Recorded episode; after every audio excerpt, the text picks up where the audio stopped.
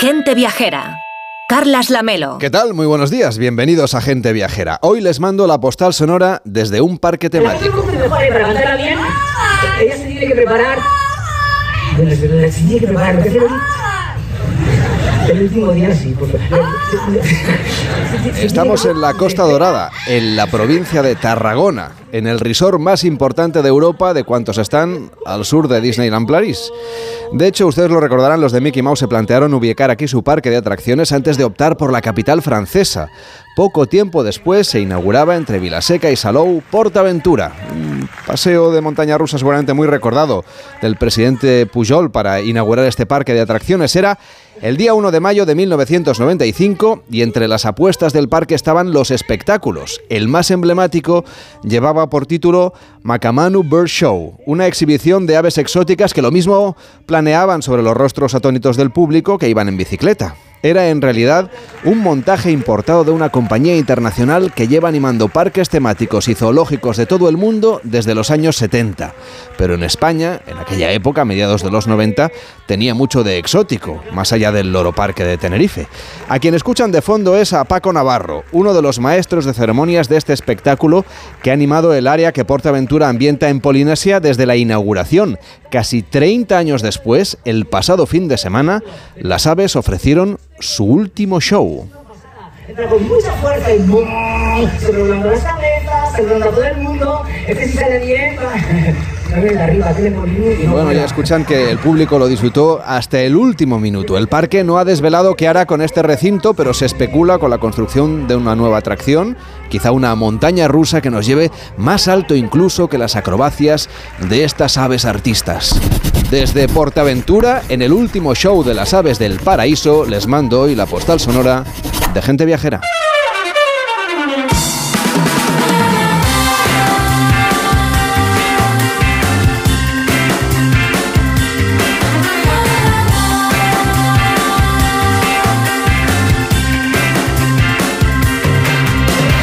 Gente Viajera, sábados y domingos a las 12 del mediodía, con Carlas Lamelo.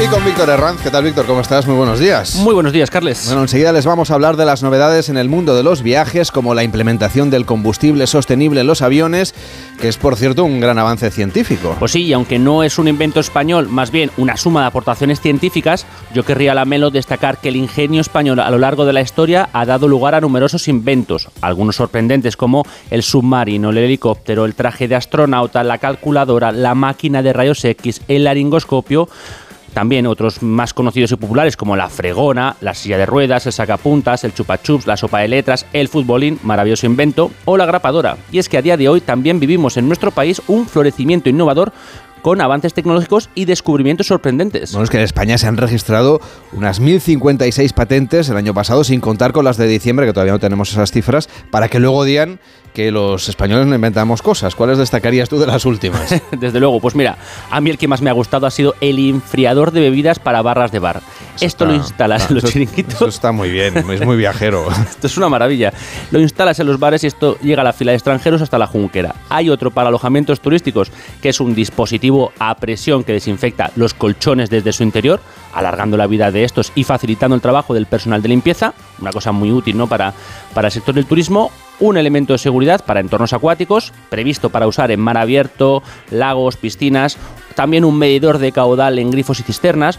Vamos, pues unos inventos como muy sostenibles para los viajeros. Enrique Domínguez Uceta, ¿cómo estás? Muy buenos días. Muy buenos días, Carlas. Oye, lo de los inventos es una cosa de los ingenieros. Tú eres arquitecto, son dos oficios que, bueno, estáis vinculados, pero cada uno, em, cada uno hace lo suyo, ¿no? Bueno, pues sí, aunque ya sabes que también es español eso de que inventen ellos. Eh, Pero en fin, está claro que en este caso no, no les hemos eh, no, les, no hemos seguido mucho esa tendencia y efectivamente hay un montón de cosas que, que, aportar. Luego lo difícil es encontrar un buen cliente, decimos siempre los, los arquitectos. Encontrar a alguien que cuando encuentras una buena solución, pues sea capaz de implementarla y de no arrinconarla en, bueno, pues no sé, en beneficio de que las cosas sigan como están. Lo digo por el tema del cambio climático, mm. que yo creo que hay muchas cosas que podíamos hacer y que ya deberíamos estar haciendo.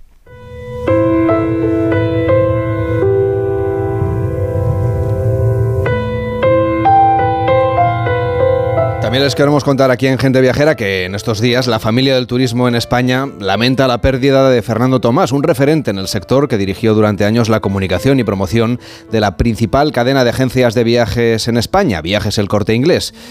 Son memorables, seguro que lo recuerdan, sus intervenciones aquí en Gente Viajera por su cercanía, por su amplio conocimiento del sector, también del mundo.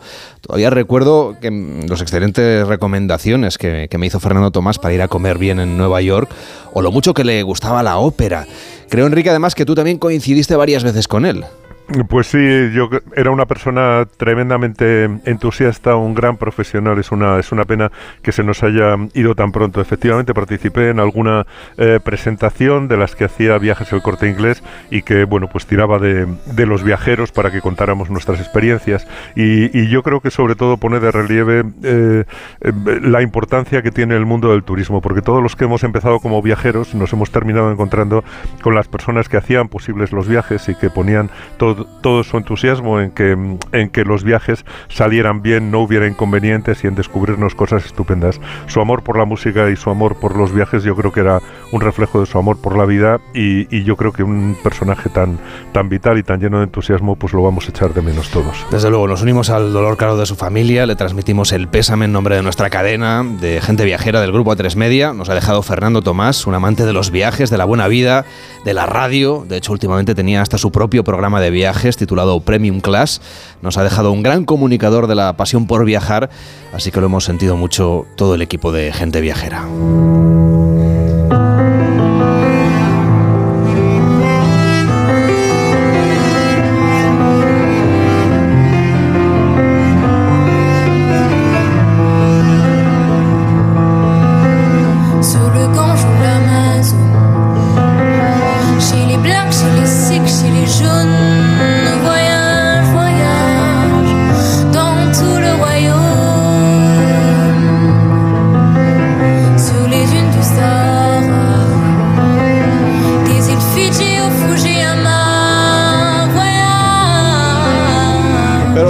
Continúan, claro que sí. Uno de los principales objetivos del mundo del turismo es la sostenibilidad y hay compañías aéreas que cada vez llegan más lejos con los conocidos como combustibles sostenibles. Bueno, en Europa han llegado a un acuerdo con CEPSA para poder tener un vuelo mensual a La Habana con los SAF, que es un combustible de aviación sostenible creado con recursos como los aceites usados de origen orgánico. Esta no es la única ruta, por cierto, que sigue esta tendencia sostenible, Víctor. Hay otras maneras de viajar y otros lugares con este SAF.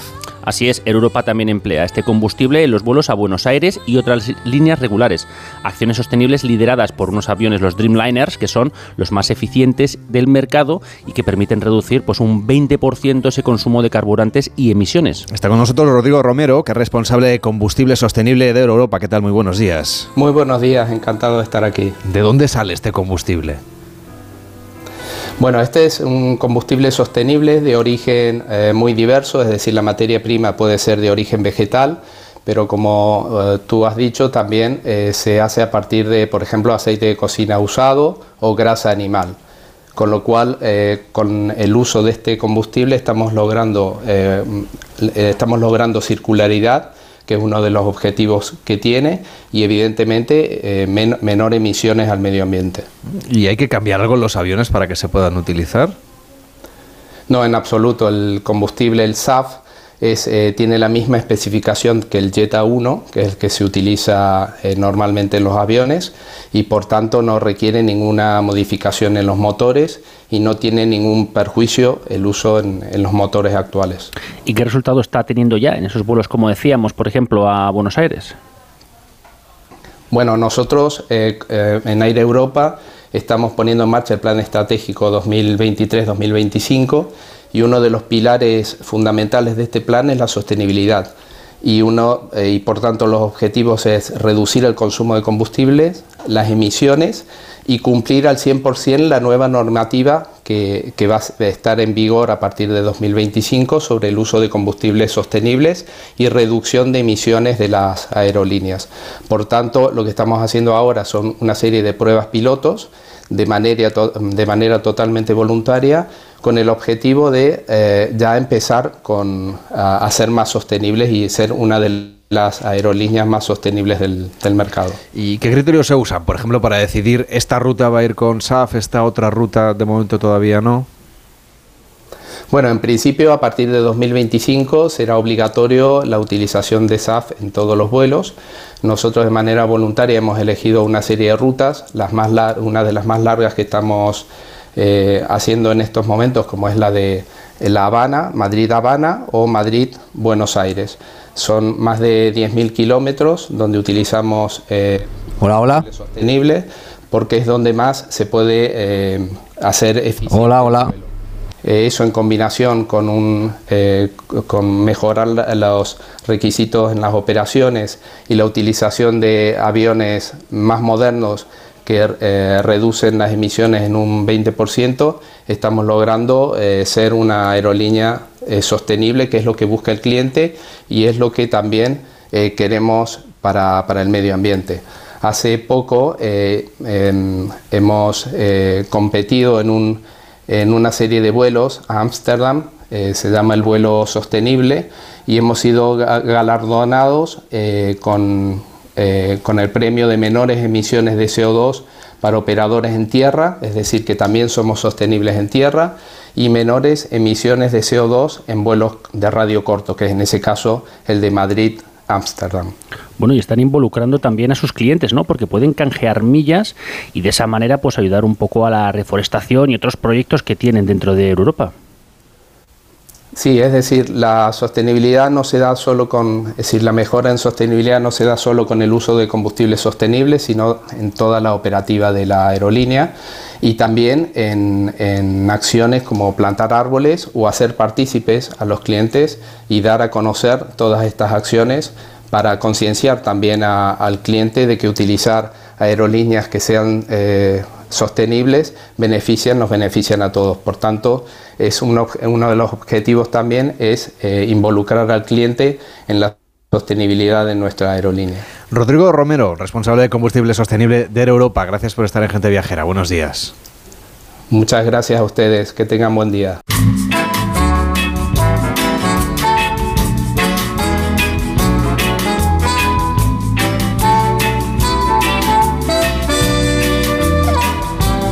En Gente Viajera este fin de semana, de hecho, les estamos preguntando cuál es el gran viaje que planean ustedes para 2024. Pueden mandarnos notas de voz de WhatsApp al 699 464666 699 464666. Quizá optan por alguno de los nuevos destinos Schengen. Y es que es noticia que a partir del mes de marzo habrá dos países europeos que estarán integrados en ese espacio libre de fronteras. Esos dos países son Bulgaria y Rumanía y por eso le hemos pedido a Enrique Domínguez Uceta que nos presente estos dos países este fin de semana. Al estar en Schengen va a ser mucho más fácil entrar a estos países, Enrique.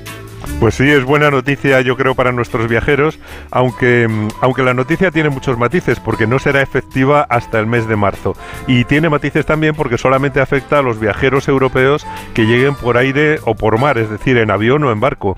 La, libre circulación por tierra pues aún tardará en llegar. Y bueno, como la mayoría de los españoles que viajen a esos países llegarán en avión, pues pronto notarán la ventaja de, evitar la aduana cuando entren eh, en Bulgaria o en Rumanía. Son poco, son países así poco conocidos seguramente por los españoles, poco visitados, a pesar de que aquí en nuestro país hay una amplia comunidad de gente de Rumanía y de Bulgaria que se han venido a vivir a España. Si te, si te parece, lo que podemos hacer es dividir, ¿no? hoy hablar de Bulgaria, mañana de Rumanía. Pues me parece muy bien. Eh, la verdad es que Bulgaria es un país con poco desarrollo turístico en general y eso siempre te da la satisfacción de vivir con la gente, no con otros turistas. Yo he estado recorriendo Bulgaria a mi aire y la verdad es que ha sido un placer porque mm, era un espacio en blanco en, mis cuadernos de viajes y realmente está lleno de interés. Es un lugar de encuentro de las influencias de Europa Central, de lo que fue el Imperio Austrohúngaro y del mundo oriental, del Imperio Otomano. Además tiene varias caras desde el punto de vista geográfico, porque por una parte tiene las montañas del interior, que por cierto tiene unas estupendas estaciones de esquí que están entre las más baratas de Europa, o sea que es un destino que todavía hay tiempo de, plantearse una escapada para allá y no nos olvidemos de que, bueno, estando en plena temporada de esquí, pues seguro que hay gente que está buscando una buena oportunidad. Y por otro lado, pues están eh, en el país pues los profundos valles, las llanuras, las costas del Mar Negro, que son un gran foco de atracción para los veraneantes que buscan sol y que proceden de los países que están al norte de Bulgaria. En el Mar Negro, Bulgaria tiene zonas turísticas que recuerdan a las del Mediterráneo y además con estupendos hoteles. Algunos de esos hoteles también tienen firma española, por ejemplo, Meliá creo que tiene varios hoteles en este país. Meliá tiene siete hoteles, nada menos, en Bulgaria, que es algo que seguramente mucha gente no piensa, porque claro, ellos tienen su propio público que viene pues de la mitad de Europa para el este, el, mar que tienen más cerca es el Mar Negro y por lo tanto es, eh, es lo más corto que tienen, es lo que tienen más cerca. Sin embargo, nosotros, pues eh, más bien recogemos eh, público y turismo que viene de la mitad occidental de Europa. Em, eh, tiene siete hoteles en Bulgaria, cuatro en la preciosa isla de Nesebar, que está en la lista del Patrimonio de la Humanidad, es una belleza.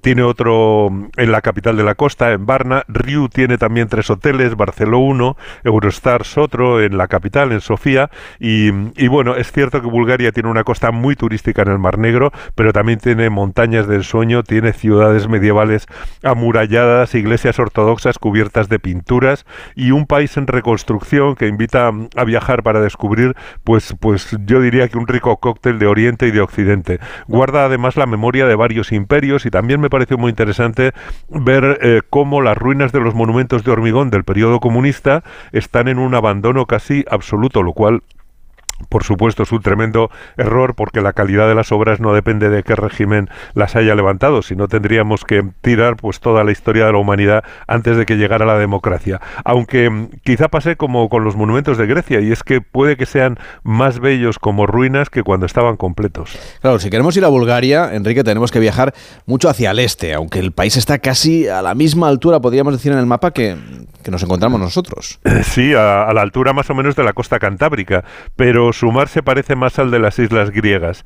En, el mapa el país está como apoyado en Grecia y en Turquía y tiene mucho que ver y mucha historia. Siempre ha estado, además, eh, Bulgaria rodeada de culturas poderosas desde la antigua Grecia, Roma, el Imperio Otomano y la inmensa Rusia, pero mm, ha sabido construir su propio destino gracias mm, a los valerosos tracios, a la etnia de Espartaco, eh, del, del, del esclavo libertador y bueno, y a los dos grandes imperios búlgaros de los siglos 7 y 12 que quedan un poco lejanos, pero, pero que hicieron cosas muy interesantes. Después estuvo cinco siglos en poder de los otomanos y renació a finales del siglo XIX para alcanzar la independencia en el año 1908. Eh, luego estuvo desde 1945 hasta 1989 tras el telón de acero y después se transformó en un sistema democrático que se integró en la Unión Europea en el año 2007. Y fíjate, por, por la forma que tiene el país, podemos decir que es como un rectángulo apaisado, es casi como una bandera, eh, con la capital Sofía al oeste, el Mar Negro al este, la cordillera de los Balcanes dividiendo el territorio en dos franjas, en horizontal, la superior está ocupada por las planicies del Danubio y la del sur por las tierras fértiles de la Tracia superior al pie de los montes Ródope, donde, por cierto, es, es un territorio salvaje donde todavía viven osos y lobos.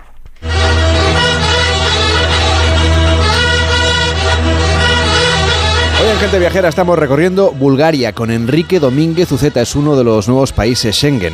Será a partir de marzo y con matices, como nos ha contado Enrique. Pero habrá que empezar por la capital, por Sofía, que tiene el principal aeropuerto y por lo tanto es la manera fácil de llegar desde España. Sí, es por el es el sitio por el por donde se entra normalmente y desde luego merece una visita porque es una gran ciudad, tiene mm, eh, como un millón trescientos mil habitantes, tiene una arquitectura funcional, grandes parques, tiene tranvías que le dan un aire un poquito mm, especial, así como de socialismo setentero, pero su centro es un tesoro. Fue capital en el año 1879 del Principado Autónomo de Bulgaria y a partir de ese momento pues empezó a levantar edificios inspirados en la Viena imperial y por lo tanto pues muy bonitos, muy elegantes. Tiene una gran catedral neobizantina cerca de la iglesia de Santa Sofía, que es la que le da el nombre a la ciudad, y el centro es tremendo porque en un kilómetro se acumulan el templo de San Jorge, que es del siglo IV, el Palacio Real, el Museo Arqueológico en una antigua mezquita y, lo que llaman el Largo, que es la obra socialista de los años 50 que hizo tres edificios de estilo neoclásico soviético en torno a la Plaza de la Independencia, integrando fuentes y esculturas de una manera monumental bastante interesante. Y luego, hace como 15 años, cuando estaban construyendo el metro, se encontraron con los restos de la ciudad romana de Sérdica en el puro centro, en el mismo centro. Y ahora pues se ve allí un gran foso en el que asoman eh, no solamente las ruinas romanas, sino también a su alrededor está la mezquita de Ban Yabasi, cerca de la sinagoga de Sofía, del mercado de mujeres. La verdad es que Sofía tiene una visita estupenda y muy cerca está también la iglesia de Boyana, que es patrimonio mundial por sus murales de arte religioso medieval, con lo cual, bueno, pues es, es una ciudad que merece una visita. Como tenemos poco tiempo, Enrique, y este es un pequeño aperitivo de lo que podemos ver en Bulgaria, ¿Qué te parece si nos cuentas lo, no sé, un resumen de lo que no deberíamos perdernos? Bueno, desde la capital Sofía se puede recorrer esa franja norte que decía del país hasta el Mar Negro, visitar eh, allí sus pueblos de vacaciones y de playa y regresar por la franja de Tracia en el sur en un recorrido pues prácticamente circular. En esa parte norte no nos podemos perder verdaderas maravillas. Está, por ejemplo, las cuevas de Debetasca, que es una maravillosa catedral natural de proporciones gigantescas, donde por cierto viven 30.000 murciélagos y que se ilumina a través de grandes agujeros en, en, una altísima bóveda de piedra. Está considerada como una de las cuevas más bellas del mundo y desde luego para mí lo es. Otra maravilla es la ciudad de Belico Tarnovo, eh, de la que seguramente casi nadie habrá oído hablar, pero que está elevada sobre las hoces del río Yantra, unas hoces que rodean el recinto amurallado donde estuvo la capital del segundo imperio búlgaro, con su palacio real, con su corte y con 400 manzanas de viviendas que cabían en su interior. Mm, a mí me recuerda a nuestra ciudad de Cuenca, apretada entre dos hoces, pero a una escala muchísimo mayor.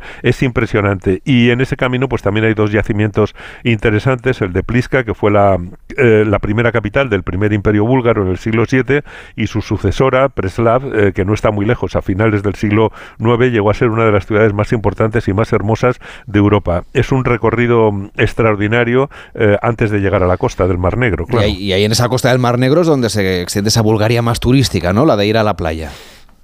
Sí, la de ir a la playa, pero no solamente playas, ¿eh? también hay mucho patrimonio, hay mucha naturaleza en la costa Espera Varna, que es la capital marítima del país, tiene playas dentro de la misma ciudad, un parque marítimo precioso, mucho encanto, hay restos de unos baños romanos, hay un estupendo museo arqueológico que guarda las joyas de oro más antiguas del mundo, encontradas en un tesoro allí en el país. Y la costa pues es una gozada con sitios preciosos como Nesebar, sembrada de iglesias del siglo XIV, patrimonio de la humanidad que mencionaba antes, Burgas, que es un gran puerto, la península de Es uno de los mejores destinos de playa en el país y ya pues desde allí podemos volver a Sofía por tierras de la antigua Tracia búlgara viajando entre las cordilleras de los Balcanes y los Ródopes. Y en ese regreso pues hay que parar en Plovdiv, que es una ciudad europea.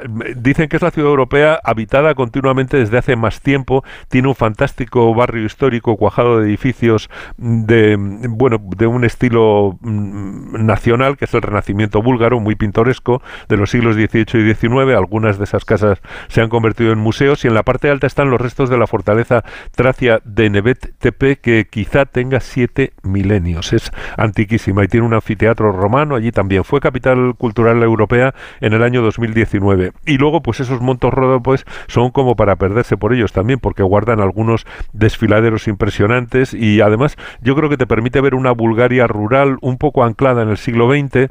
Eh, eh, la verdad es que la sensación que tienes es la de haber pegado un salto como 30 o 40 años atrás. Hay también una buena estación de esquí en Bansko y ya cerca de Sofía pues hay que ver el monasterio de Rila que es como el centro espiritual del país, tiene una preciosa arquitectura. En la iglesia de la Natividad está cubierta de pinturas totalmente, tanto por fuera como por dentro. Y, bueno, hay que decir que es un viaje muy agradable, muy recomendable, porque los precios son muy, muy asequibles y además se come bastante bien. Hacen unas ensaladas riquísimas como la sopska, hacen unos kebabs también de carne picada sabrosos y muy asequibles y la verdad es que tanto por precios como por eh, las maravillas que se pueden ver, eh, la verdad es que es un viaje lleno de interés. tardes.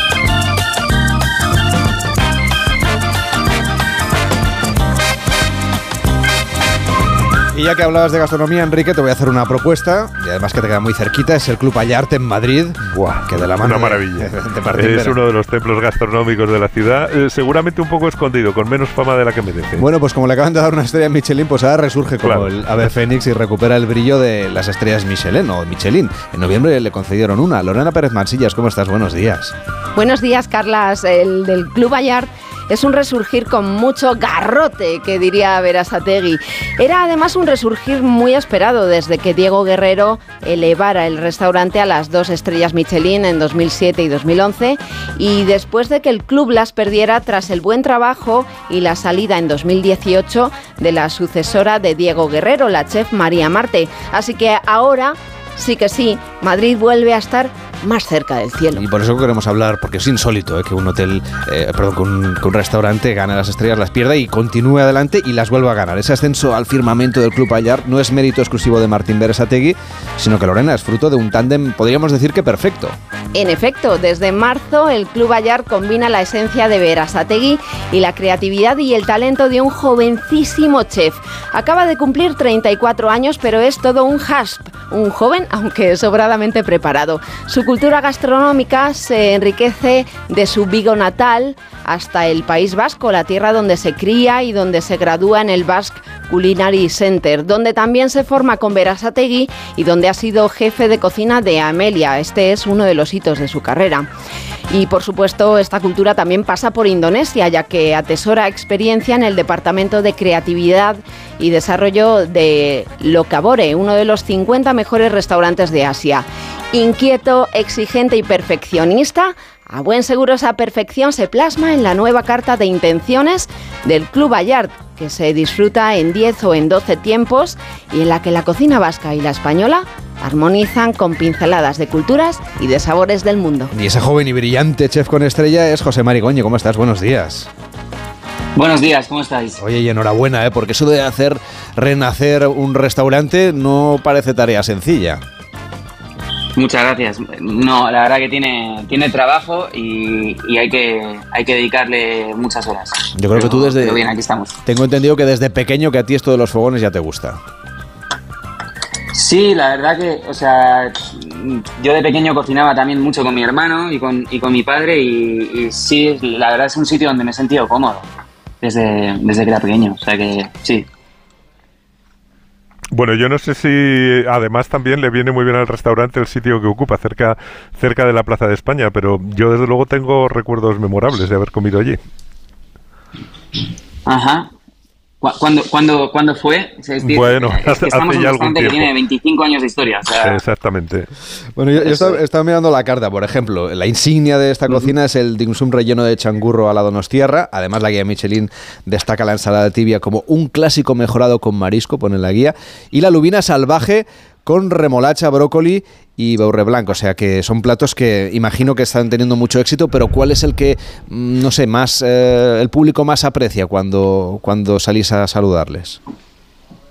Bueno, al final, eh, ahora mismo tenemos dos menús que son que son son diferentes entre sí, o sea, son propuestas diferentes. uno, el menú de 10 tiempos es un menú un poco más clásico y el, el menú de, de 12 tiempos es un poco más eh, friki para gente que le gusta un poco indagar y que le gusta salirse de la zona de confort. Y, mm, va dependiendo un poco también del perfil de, de cliente que, que tenemos, porque al final este restaurante, al tener tanta historia y tanto, tanto tiempo, eh, sí que es verdad que, el perfil de cliente varía mucho. Entonces, es un abanico muy grande y, está cambiando mucho también. Claro, queréis, eh, queréis, traer al público joven, me parece a través de la música, ¿no? Que ponéis rock en el restaurante. Más que al público joven, yo mi intención es, es atraer al público que, que está interesado por la gastronomía y menos por el lugar. O sea, menos por, por lo que. Por, por, por, la, por el perfil del restaurante, por así decirlo, que también, o sea, pero más que, que sea un, público más que se emocione con la, con la comida, que, que, que, tenga interés en lo que, es, en lo que hay en un plato, en la gastronomía.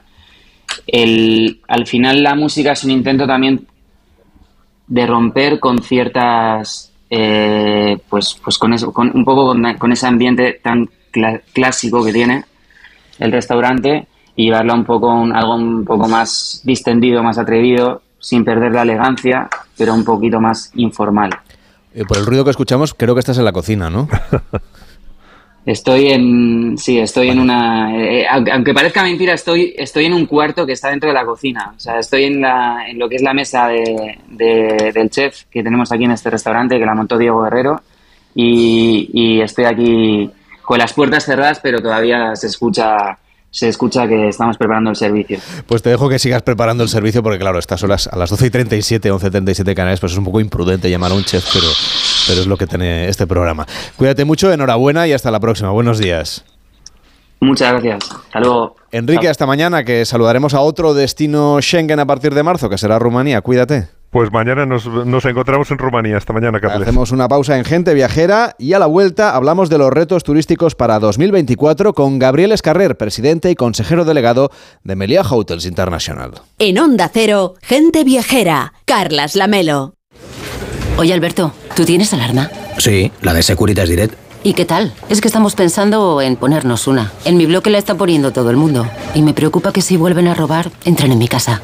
Ni te lo pienses. Por lo que cuesta, merece la pena vivir tranquilo. Protege tu hogar frente a robos y ocupaciones con la alarma de Securitas Direct. Llama ahora al 900-272-272. Si elegir es ahorrar for you, ahorra eligiendo nuestro 3x2 en atún claro en aceite de oliva Carrefour Pack de 8 y más ofertas como la naranja Maya de 4 kilos origen España a solo 95 céntimos el kilo. Hasta el 14 de enero en Carrefour y Carrefour.es. Carrefour, aquí poder elegir es poder ahorrar. Si lo que te separa del universo digital de tus hijos son puertas que todavía están cerradas, ¿cuántas estás abriendo? El universo digital de tus hijos e hijas es todo un mundo. Más puertas abres, más lo entiendes. Descubre cómo en FAD.es. Con la colaboración de Fundación A3 Media. Almería, eres mi sol. Sol que ilumina arena dorada y playas salvajes. Luz de cine, cielo estrellado, paisajes infinitos de color azul siquier. Eres vida, historia, arte y tradición. Almería, eres mi sol. El sol que necesito. Diputación de Almería y Costa de Almería.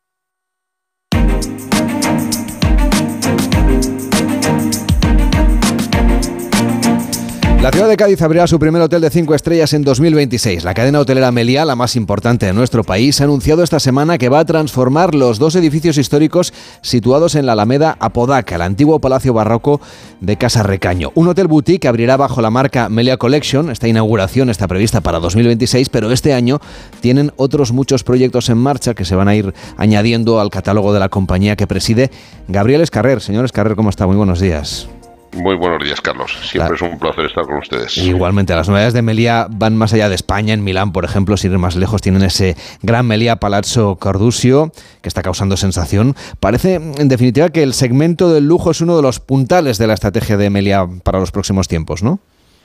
Sí, la verdad es que sí, y, bueno, la apuesta por, como comentas, del cemento lujo y el cemento premium, eh, eh, pues ya se refleja en la actualidad nuestra cartera de hoteles, que representa el 66% del portfolio operativo, y si contamos el pipeline, con todas las nuevas aperturas que, vamos a tener en los próximos años, ya representa el 84% de, de, ese pipeline, con lo cual hay una gran apuesta para, para ello. Pero este año, como comenta, pues eh, bueno, preveemos eh, abrir más de una veintena de hoteles y hay un especial énfasis en ese crecimiento cualitativo y, otra vez volviendo a su punto en el segmento de lujo y premium.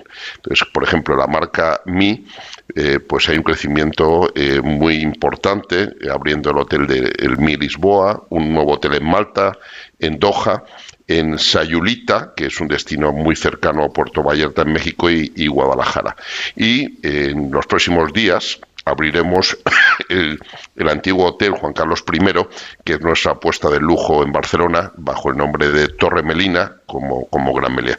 Con lo cual vamos a tener un año interesante en aperturas y, como bien dice, eh, eh, priorizando lo que llamamos el segmento lujo y premium.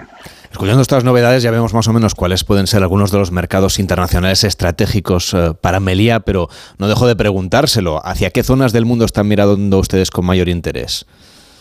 Bueno, estamos eh, eh, mirando sobre todo lo que consideramos que tenemos nuestra ventaja competitiva y es el mundo vacacional, tanto lo que es la cuenca mediterránea, el Caribe como el sudeste asiático y recientemente eh, lo que es África, sobre todo el este. Y, por ejemplo, estamos muy orgullosos de haber iniciado lo que llamamos la, la ruta tanzana, porque somos la única compañía que ofrece un circuito de hoteles de, de lujo de cinco estrellas en Tanzania, ya sea en Serengeti, Norongoro, en Arusha, en Zanzíbar, etcétera. Y todo esto, pues, bajo los principios de turismo sostenible. Entonces, esas tres áreas concentrarán mucho de las aperturas junto con eh, las principales capitales europeas. Y ahí, como usted ha comentado, la apertura de nuestro gran Meliá eh, Villacordusio en, en, Milán, pues seguro que va a suponer un antes y un después en esa apuesta por, por esa ciudad fantástica, que es de las pocas, junto con, con Madrid, Barcelona y, y, Palma, en donde vamos a tener todas nuestras marcas urbanas, por lo cual estamos muy ilusionados de nuestra apuesta por, por Milán. España, de hecho, ha tenido un 2023 de récord, aún faltan las cifras definitivas, pero todo apunta a que se va a cerrar por encima de las cifras previas a la pandemia, tanto en facturación como en visitantes, como en gasto medio. ¿Podemos decir ya, señores Carrer, que el turismo ha dejado atrás esas turbulencias tan graves del COVID? Yo definitivamente sí. Y, eh, si hace exactamente un año eh, nuestros balances sobre el ejercicio del 22 en materia turística pues nos hablaban de un año que evolucionó de menos a más. Recordemos que en el primer trimestre del 22 sufrimos la, la variante pandémica Omicron del COVID, pues como bien comenta la evolución del turismo en el 2023, yo la calificaría de bien a mejor. Entonces, eh, no solamente a efectos de Meliá, pero como recogemos en este tour para el cierre de, este año, tras un verano que yo calificaría de muy positivo, pues el turismo eh, eh, superará los resultados de 2019 en más de un 16%, pues sustentado por una demanda tanto extranjera como nacional que mantiene su pujanza a pesar de, los condicionantes como pueden ser los temas geopolíticos o la inflación, etcétera. Y también me, gustaría destacar que ese crecimiento no solamente es, en cantidad, sino en calidad, y calidad en muchas vertientes, ya sea por, el dispendio de este turismo, también como en la calidad del empleo, porque eh, hay un 7,8 más de afiliados eh, eh, en el sector turístico que en 2019 y un salario medio por convenio superior a un 9,8%, por lo cual eh, creemos que, esa apuesta por, ese turismo de calidad, por ese aspectos sociales, por esos aspectos sostenibles, es el camino adecuado por lo que debe llevar la industria y definitivamente Meliá. En lo que se respira a la, a la compañía, eh, pues eh, este año 2023 ha sido el año de consolidación de, esa curva de recuperación post-COVID que, que, iniciamos ya en el 22. Y eh, lo decía, pues también un año de mucho crecimiento con 25 nuevos hoteles firmados y 12 aperturas realizadas, con lo cual, eh, bueno, esperemos cerrar el año de manera muy positiva en lo que se refiere a facturación y, que ya en octubre, que es los últimos datos que dimos como compañía cotiza en bolsa, ya superaba la registrada en 2019, tanto eh, en ocupación como en tarifa media. Sabemos que estas empresas eh, como la suya, que son cotizadas, están ultimando estos balances de los que nos hablaba. No sé si usted cree que el precio en concreto de la acción de Meliá refleja el valor que tiene la compañía en este momento. Bueno, uno, eh, no sé si soy el más objetivo, pero, pero definitivamente creo que hay muy buenas eh, eh, noticias. No, si sorprendemos será en, en, positivo y con mucha prudencia, porque está claro que, que bueno, vivimos en una incertidumbre, ya sea geopolítica y la inestabilidad de Oriente Medio, la guerra de Rusia-Ucrania y, bueno, lo último que está pasando en el Mar Rojo junto con, con la inflación, que está claro que gracias a Dios se está atenuando, pero, pero de momento eh, eh, no, no, vislumbramos ningún síntoma de ralentización en lo que es la, demanda de, del turismo y nos sentimos cómodos con que el 24 eh, sea igual de bueno o mejor que el 23, con lo cual yo creo que, eso, junto con el ritmo de, aperturas que, estamos llevando a cabo y las firmas de nuevos contratos de, gestión en el segmento, como comentaba, premium y de lujo, pues hace que, que, tengamos una visión muy optimista y espero que en algún momento pues se refleje en, la acción de la compañía, que es verdad que este año tiene una evolución muy positiva, pero junto con el resto de empresas turísticas está claro que durante los dos años del COVID vivimos la tormenta perfecta por, la falta de, de demanda.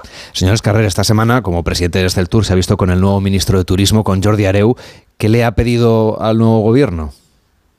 Bueno, eh, eh, sobre todo lo que le pidió es estabilidad, que creo que es lo que buscamos eh, cualquier empresario. dicho esto, la verdad es que ha sido una, recepción muy positiva y, había mucha sintonía en, los temas que, que comentábamos, ya sea por la apuesta por, por la calidad eh, y no tanto por, por eh, seguir batiendo el número de, de, pues, de visitantes y, buscar más ese turismo cualitativo, ese turismo que, que, tenga más dispendio en su estancia y buscar una mejor segmentación para eh, tener mayor porcentaje de cliente que busca el tema cultural, el tema gastronómico, el tema deportivo, el tema medioambiental. O sea, creo que España eh, tiene que tener un peso muy importante en el turismo de sol y playa, pero tenemos que complementarlo con todo lo que hace este país diferente y, un gran destino. Entonces, a mí no me preocupa la, demanda, lo que me preocupa es que vayamos apostando por, por esos temas que, nos hagan más diferentes y que nos hagan un destino que sea eh, eh, pues un referente en materia de sostenibilidad, un referente en materia de social, donde tengamos eh, eh, los mejores empleados y, el mejor servicio, donde sigamos apostando por esa colaboración público-privada, que para mí es fundamental para marcar la hoja de ruta en los próximos años, sigamos combatiendo pues eh, ciertos retos que tenemos, como es los alquileres eh, eh, eh, ilegales de, apartamentos turísticos y, poco a poco, pues que eso además nos está provocando una gentrificación y, ciertos temas que, que no, no, son buenos y entonces ha habido muy buena sintonía. El, ministro ha accedido a inaugurar el foro de Tour que tendrá lugar el, martes, justo el día antes de inauguración de Fitur, y de luego me, llamó mucho la atención la buena sintonía y, buen entendimiento sobre los retos que supone para el sector turístico los próximos años y, el entendimiento que tenía del mismo. Ese foro se va a abrir con una ponencia que se llama El turismo que todos queremos. ¿Cómo es el turismo que quiere el presidente de Melia para España? Bueno, pues lo que he comentado eh, antes, eh, eh, primar más la calidad que, la cantidad, buscar más la sostenibilidad, tanto en los temas sociales como medioambientales, y también de manera especial controlar y reducir las externalidades negativas provocadas con prácticas como esa oferta ilegal y descontrolada de las viviendas turísticas.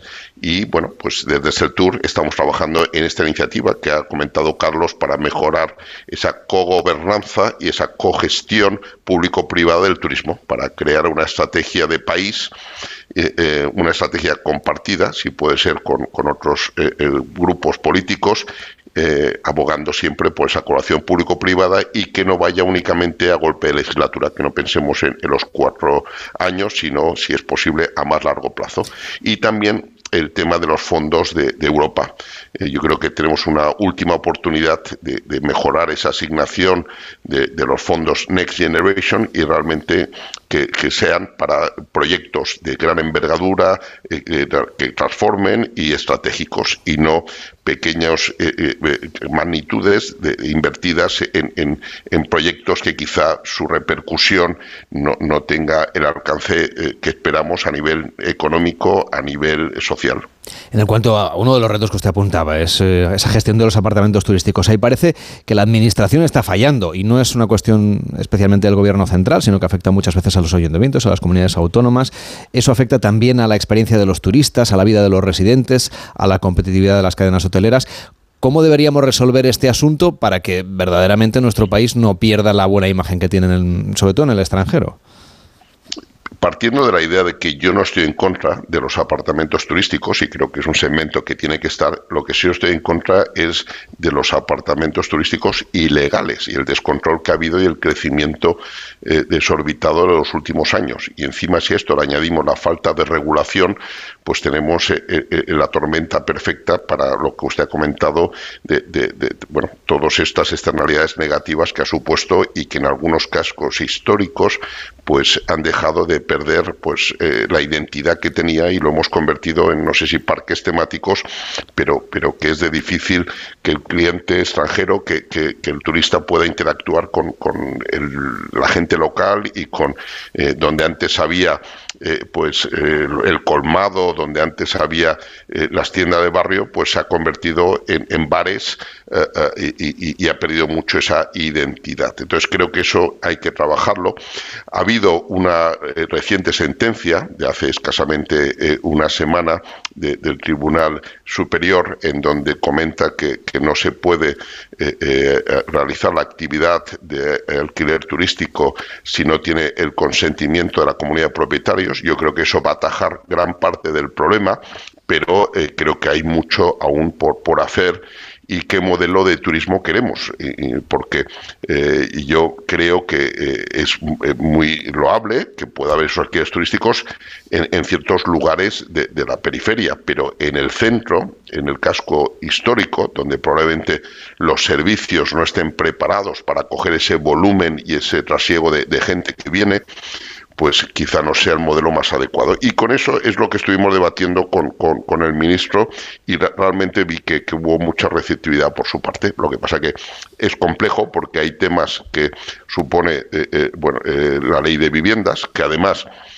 al poner límite a los alquileres pues ha supuesto que muchas de esas viviendas han vuelto otra vez al parque de, alquiler vacacional.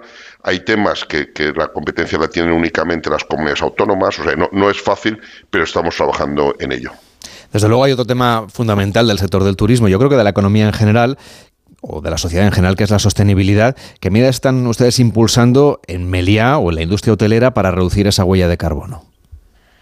Sí, la verdad es que nosotros tenemos una estrategia de sostenibilidad que le llamamos Travel for Good, que, tiene foco en cuatro áreas. Eh, eh, el primero, que es lo más básico, es avanzar en esa descarbonización de, nuestra actividad y, ser lo más eficientes posibles en el consumo de energía, en el consumo de agua, en, modelos circulares donde eh, pues las materias primas que se consume en el hotel en un altísimo porcentaje sean de, a, a escasos kilómetros de donde se realiza la actividad.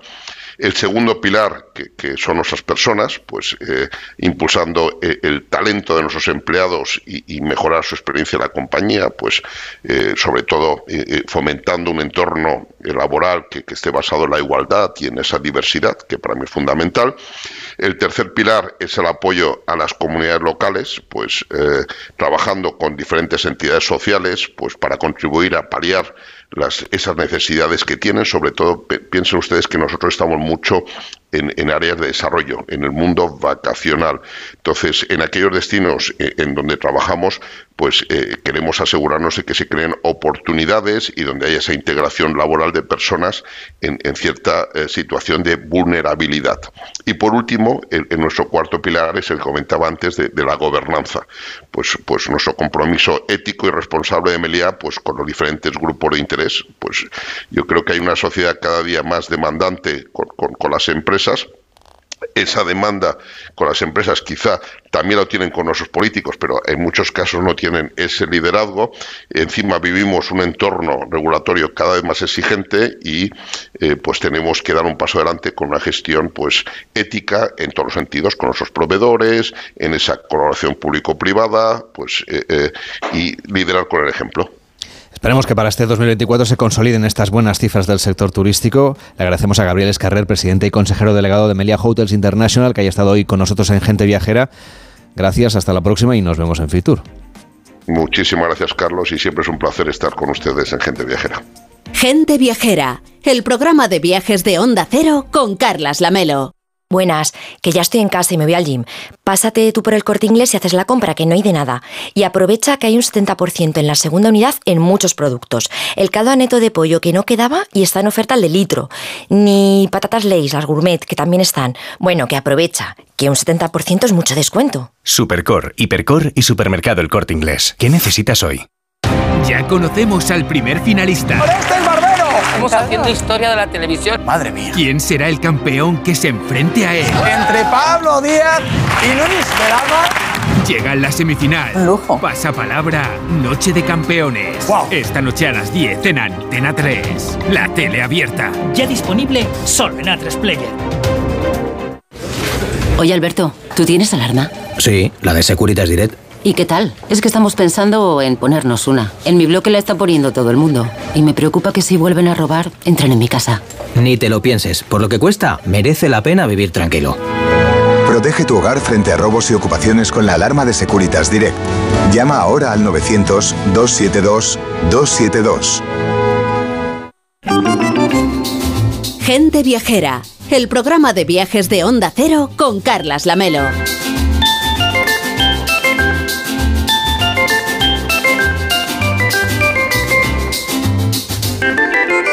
Ya saben que tenemos un WhatsApp abierto todo el año, es el 699-464666. 699-464666. Pero este fin de semana les queremos preguntar por ese destino soñado, ese gran viaje que planean o que sueñan con él para 2024. Buenos días. Ante todo, enhorabuena por el programa. Tengo que decir que en mi casa solo se oye Onda Cero y nos encanta escuchar el programa de gente viajera el fin de semana. El sábado 6 de enero emitisteis una noticia sobre Valencia como capital verde europea. Me pareció muy interesante toda la información que disteis y a mí en concreto me va a ayudar mucho porque soy profesora de un instituto de la provincia de Alicante donde tenemos en marcha un programa europeo Erasmus en el que vamos a tratar el tema de la acción por el clima. El icono del, del proyecto va a ser la ciudad de Valencia, capital verde europea. Así que muchas gracias por toda la información que disteis y me reitero, enhorabuena por el programa. Muchísimas gracias, se lo diremos a Elena del Amo, que es quien hizo ese reportaje. 699-464666, el WhatsApp de Gente Viajera, para contarnos su destino soñado para 2024.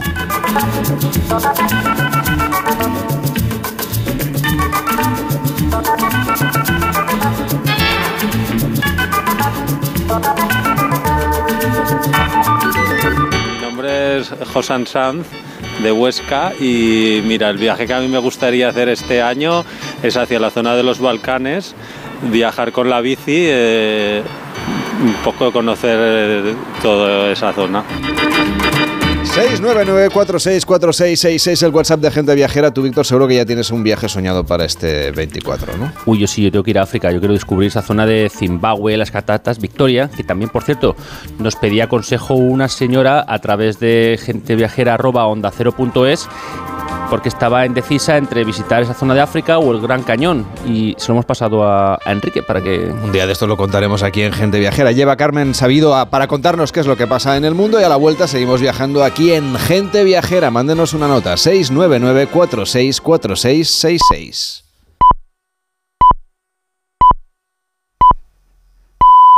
Es la una de la tarde, mediodía, Jera. Este sábado, la liga se juega en Radio Estadio. Con un partido especial. Desde San Mamés y en puestos europeos, el Derby Vasco. Athletic Real Sociedad. Además, el duelo regional entre Betis y Granada, Mallorca Celta y Las Palmas Villarreal. Con la última hora de los equipos finalistas de la Supercopa de España, las paradas habituales en los estadios de Segunda División y la Liga ACB de baloncesto. Este sábado desde las 3 y media de la tarde, vive la Liga en Radio Estadio. Con Edu García. Te mereces esta radio. Onda Cero, tu radio.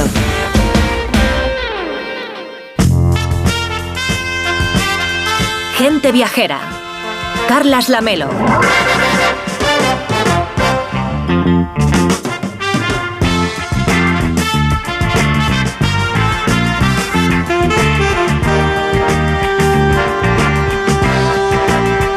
Arrancamos la segunda hora en Gente Viajera con el WhatsApp siempre abierto, es el 699-464666. Nos escuchan gracias a Nacho Arias y a Jorge Zamorano, que están en los estudios centrales de Madrid, y a Fran Villar, que está con nosotros aquí en Barcelona. 699-464666. ¿Cuál es ese destino soñado que tiene usted para 2024? Este año viajo a Vietnam. Somos un grupo de seis personas y vamos a recorrernos Vietnam en viaje organizado. Si quiere puede mandarnos el suyo, el 699-464666 es el WhatsApp de Gente Viajera. Hola, soy Paula y mi viaje soñado para 2024 sería Bali, pero ahora mismo monetariamente no puedo permitírmelo, así que será un sueño por cumplir. Nunca se sabe que las cosas pueden cambiar. ¿eh? Si usted quiere inspirarse, onda 0.es barra gente viajera. Y tiene recorridos, por ejemplo, por el Peloponeso en coche. O viajar a los grandes parques nacionales del mundo con Mariano López. O remontar el Amazonas con, con Enrique Domínguez Uceta. Claro, onda 0.es barra gente viajera también en las redes sociales. Se puede usted suscribir a las principales plataformas de audio o escucharnos siempre que quiera en la aplicación de Onda Cero.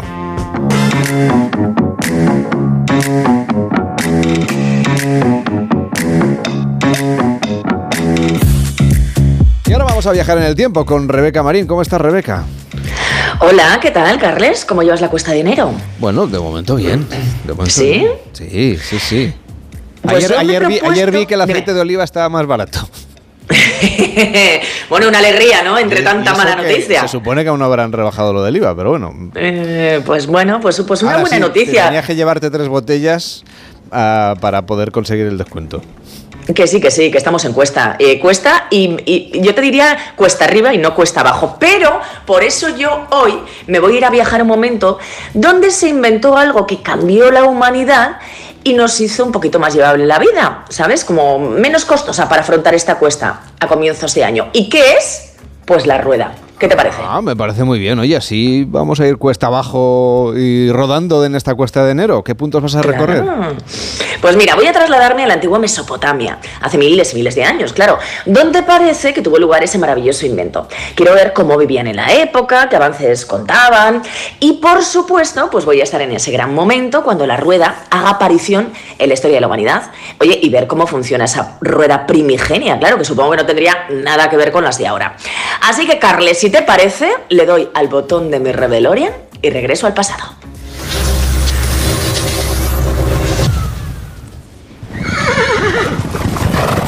Eh, bueno, acabo de aterrizar en un pueblo, o bueno, te diría, o ciudad, estoy ahí con unos caballitos, muy bien acompañada, o asentamiento, no sé, podríamos decir, así como en el medio del campo, y hay bueyes, como te digo, caballos, están arando la tierra, y, y eso sí, claro, están arando la tierra porque todavía no hay carros, Carles, Eh, la rueda todavía no existía.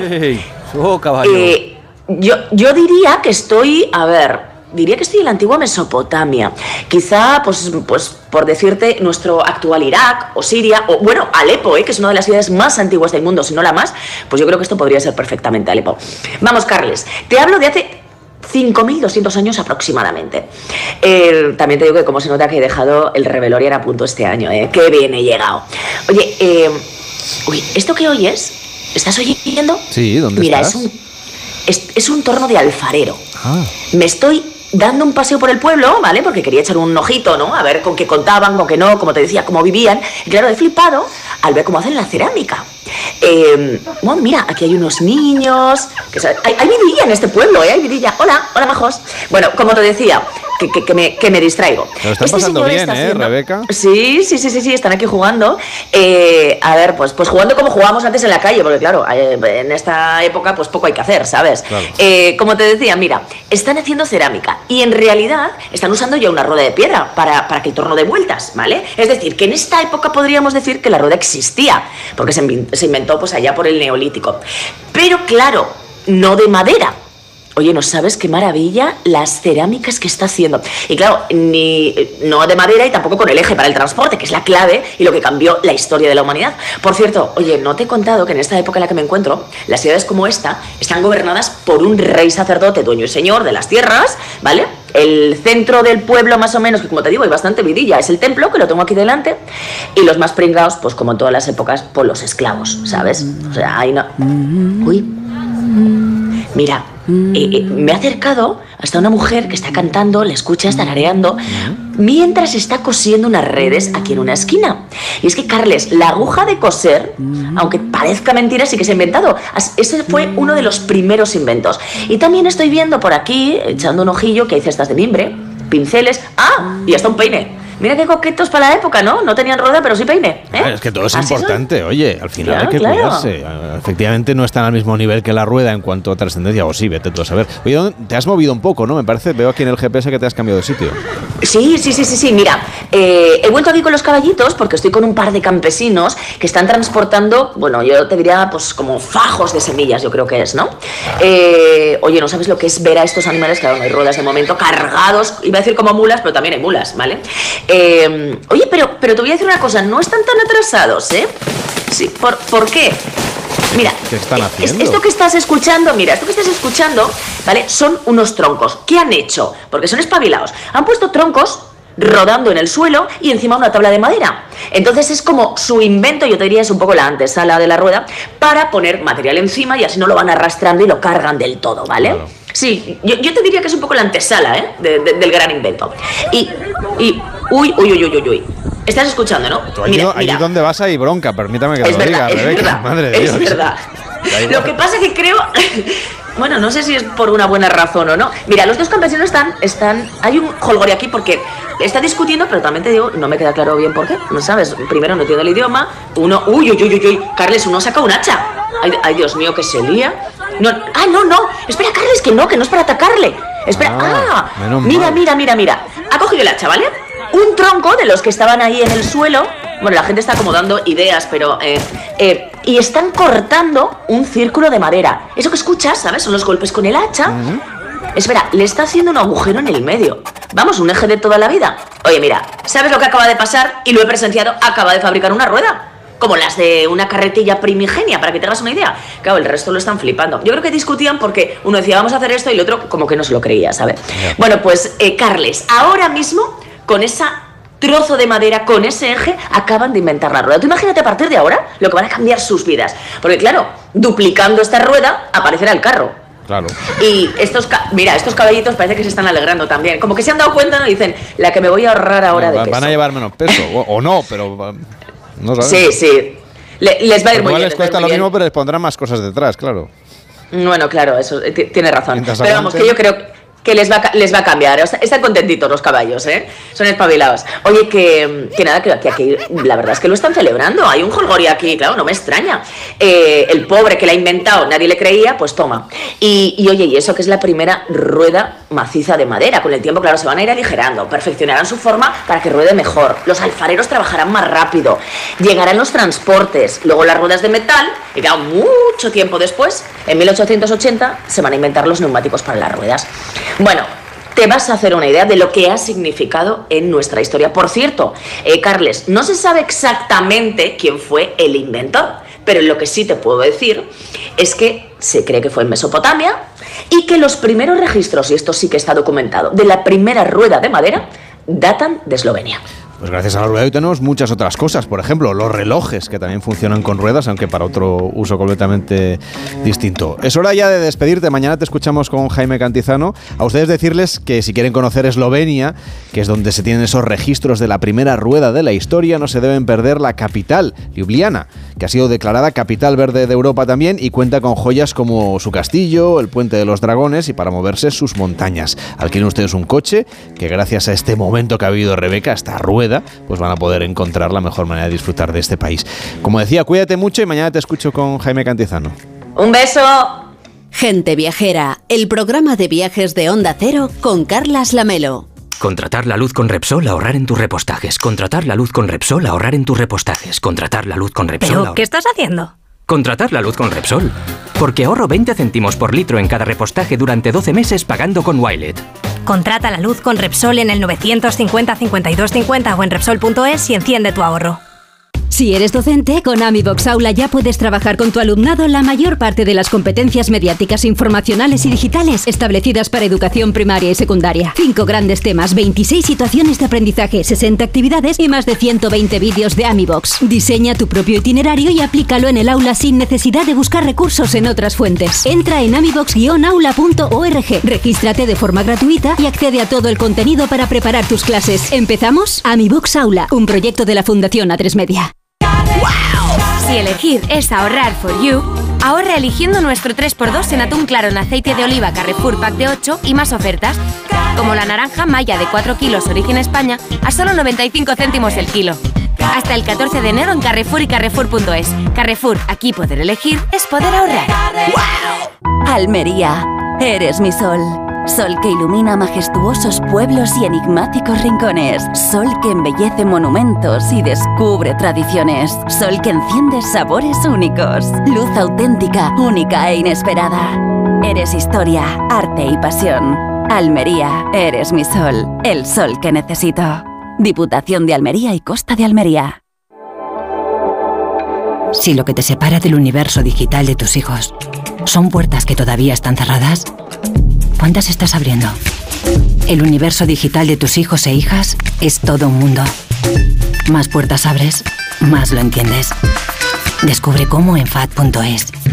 Con la colaboración de Fundación A3 Media.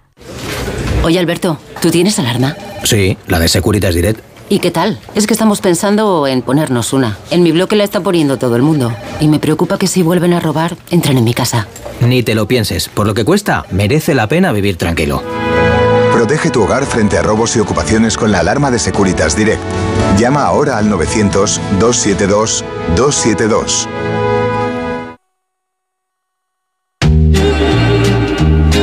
En Onda Cero, gente viajera. Carlas Lamelo.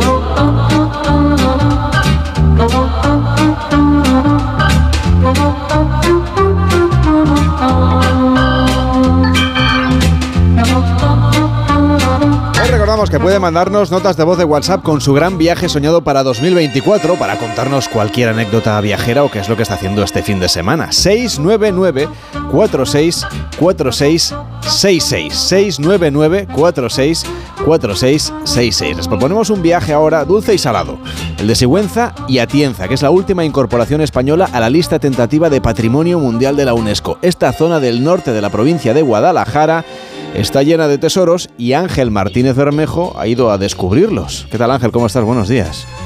Buenos días. Tu propuesta tiene un nombre curioso, nos has dicho un viaje dulce y salado. Sí, pues es un nombre sorprendente, pero que se entiende con facilidad en cuanto conoces la comarca. Y se basa en que por aquí fluyen los ríos Dulce y Salado, afluentes del Henares. Pero esto no es un, no solo un simple juego de palabras, ya que estos ríos, con las distintas cualidades que tiene cada uno, han generado diferencias muy importantes en el territorio que atraviesan.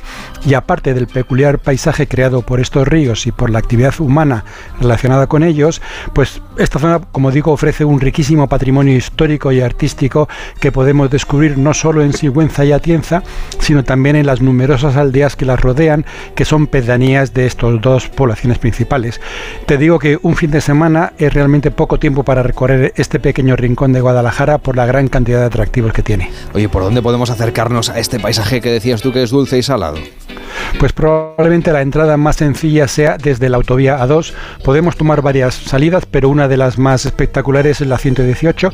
Sales de la autovía, es decir, del pleno siglo XXI, y de repente entras en un paisaje que parece de otro tiempo. La carretera es estrecha y serpentea como puede para adaptarse al terreno abrupto. Y enseguida hacemos una primera parada en el mirador Félix Rodríguez de la Fuente. Se le dedicó este mirador porque en esta zona grabó muchos de los episodios de la serie de fauna ibérica de El hombre y la tierra.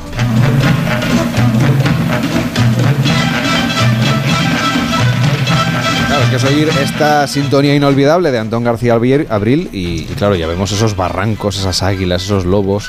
Tenemos muchas ganas Sí, de viajar. Eh, muchos de estos programas se grabaron precisamente aquí, en lo que ahora es el Parque Natural Barranco del Río Dulce. El barranco se abre justo a los pies del mirador y por supuesto las vistas son espectaculares. Para adentrarse en este desfiladero hay que ir, bueno, se puede entrar de varias, de varias formas, pero la más cómoda es ir hasta Pelegrina, que es un pueblecito que está un poco más adelante. Está también al borde del desfiladero. Un camino muy cómodo permite descender y llegar a la orilla del río y por aquí caminamos junto al agua, entre farallones calcáreos bajo un espeso bosque de ribera. Al principio encontramos incluso hasta pequeños huertos con árboles frutales. En las partes más altas hay quejigos, encinas, enebros y sabinas. Si hay suerte podemos ver hasta águilas, alimoches y buitres. Y aunque aquí la naturaleza es el principal atractivo, debemos aprovechar y dar una vuelta por Pelegrina, sobre todo para conocer el castillo, que está en ruinas, pero ya nos indica que la historia va a estar presente en nuestro recorrido.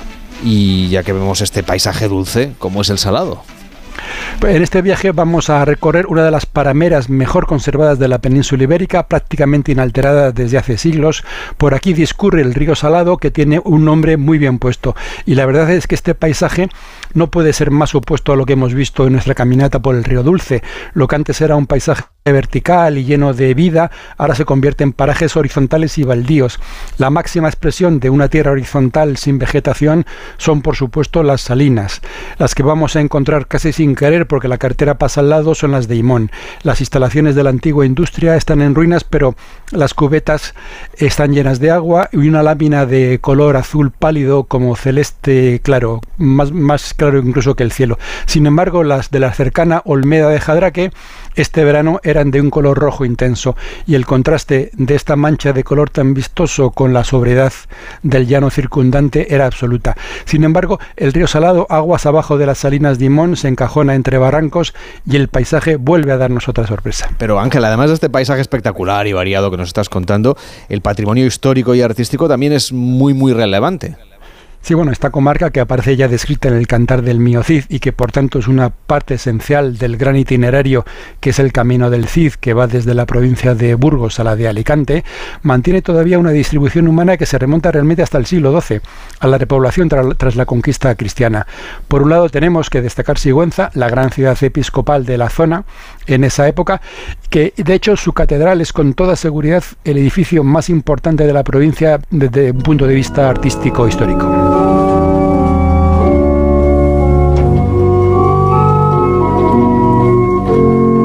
Así suena nada más y nada menos que Johann Sebastian Bach en el órgano de la Catedral de Sigüenza, el principal monumento de esta comarca, en la que el arte, la historia surgen de un paisaje dulce y salado que estamos recorriendo hoy con Ángel Martínez Bermejo. Esta catedral, Ángel, es lo primero ¿no? que destaca cuando nos acercamos a Sigüenza.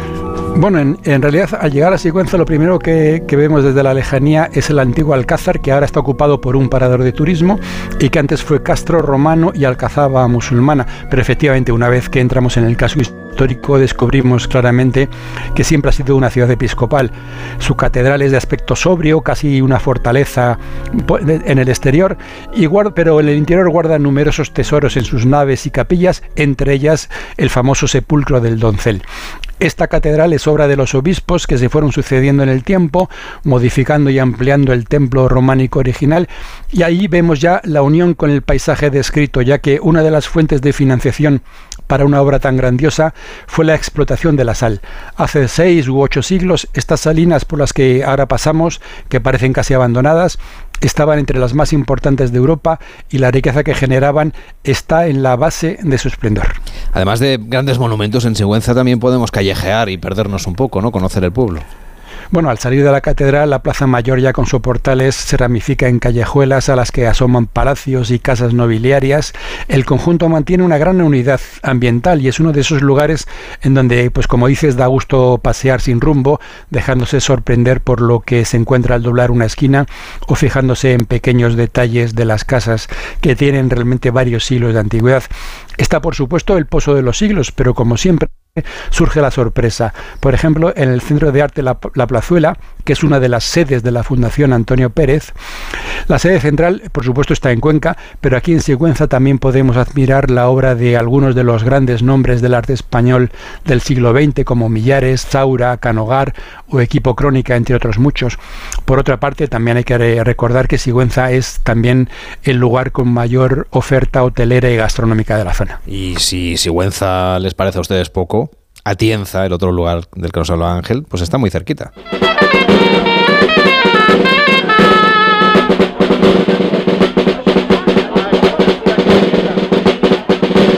Mientras escuchamos estos sonidos de la caballada de Atienza, que es una de las fiestas más populares y más antiguas de España, Ángel, háblanos de este lugar, de Atienza. Sí, lo primero que vamos a ver es que igual que hemos visto el contraste entre el paisaje dulce y, salado, también encontramos la diferencia entre una ciudad episcopal como Sigüenza y una villa real como Atienza. ¿Cuál es la relación de las casas reales eh, con Atienza? Pues hay que irnos al siglo XII a 1162 y eh, cuando los vecinos participaron en la liberación de Alfonso VIII, entonces un niño de siete años, al que unos arrieros sacaron de la villa para escapar de las intrigas de su tío Fernando II de León. Alfonso, agradecido, concedió grandes privilegios a Atienza y este hecho se conmemora en la caballada del domingo de Pentecostés, de la que hemos oído algunos sonidos. Atienza se esparrama por una colina a los pies de las ruinas del castillo y conserva un espléndido casco antiguo con casonas y varias iglesias, tres de las cuales se pueden visitar y son verdaderos museos. Igual que Sigüenza, Atienza es un lugar para pasear realmente con calma, ya que las cuestas en algunos lugares son realmente empinadas, pero el descubrimiento de algunos rincones como la Plaza del Trigo o el Arco de Arrebatacapas merece realmente la pena. Has mencionado, Ángel, antes que había muchos pueblecillos por ahí, que son pedanías de esas poblaciones principales. Para terminar, recomiéndanos alguno que valga la pena conocer para completar este, este viaje. Bueno, hay muchos mm, verdaderos tesoros desperdigados por la zona, vamos a decir solo tres. Por ejemplo, Palazuelos, que es una pequeña aldea que conserva las mismas dimensiones que en el siglo XV, y lo digo porque es que permanece dentro de sus murallas, que están casi intactas y sin apenas construcciones en el exterior. El conjunto es realmente un museo de urbanismo medieval. Y a unos, solo a tres kilómetros está Carabias, otra minúscula aldea, pero con una imponente iglesia románica, con, un maravilloso, con una maravillosa galería porticada que recorre dos lados. Y también no hay que olvidarse de Río Salido, donde podemos descubrir la capilla de Don Pedro Gálvez y doña Ana Velázquez y su exquisito monumento funerario. Y bueno, y nos dejamos muchos lugares sin comentar porque ya, como he dicho antes, un fin de semana no es suficiente para conocer todos los secretos del paisaje dulce y salado de Sigüenza y Atienza. Hoy en Gente Viajera estamos recorriendo Sigüenza y Atienza con Ángel Martínez Bermejo, pero les vamos a hacer otra propuesta viajera todavía.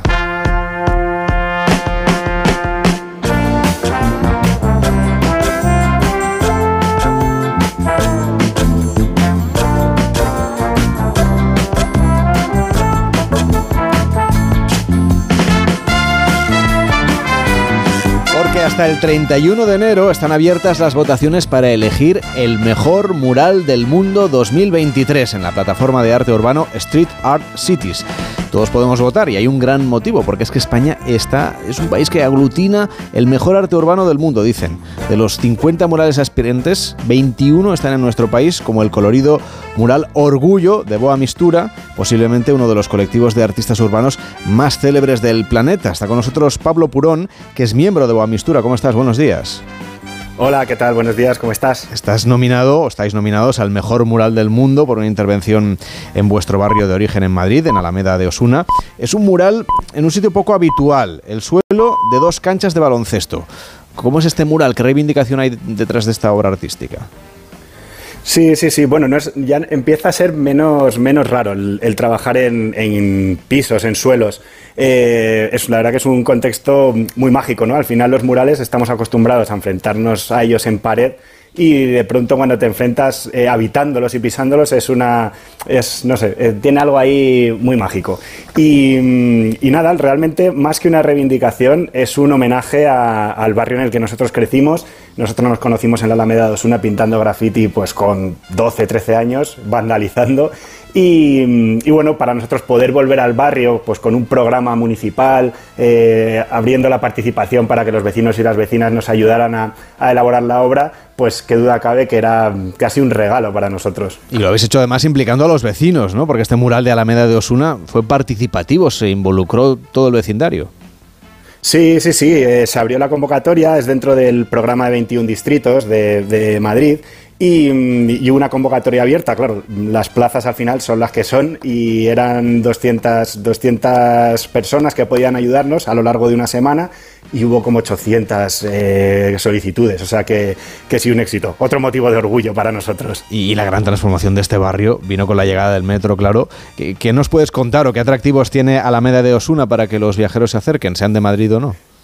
Sí, bueno, es un dato importante también lo del metro, ¿no? Nosotros en los años 90, cuando empezábamos a pintar graffiti en la Alameda, eh, era una, era una isla cerrada, ¿no? Al final pues tenemos el aeropuerto por un lado, la A2 por otro, la M40, estamos como, como rodeados, ¿no? Por todos lados, estamos sitiados. Entonces eso impidió que la cultura tuviera un acceso fácil en nuestro barrio y pues crecimos generando un movimiento contracultural, realmente fue algo eh, constructivo para nosotros, del que pues eh, era muy callejero todo y surgieron pues eh, bandas de música muchísimas, malabaristas, diseñadores de moda, em, bueno, otros artistas. Entonces eso generó algo muy bonito en la Alameda que todos llegamos, llevamos a fuego. Y, bueno, pues a día de hoy la Alameda de Osuna tiene uno de los parques para mí más bonitos de, Madrid, que es el Parque del Capricho.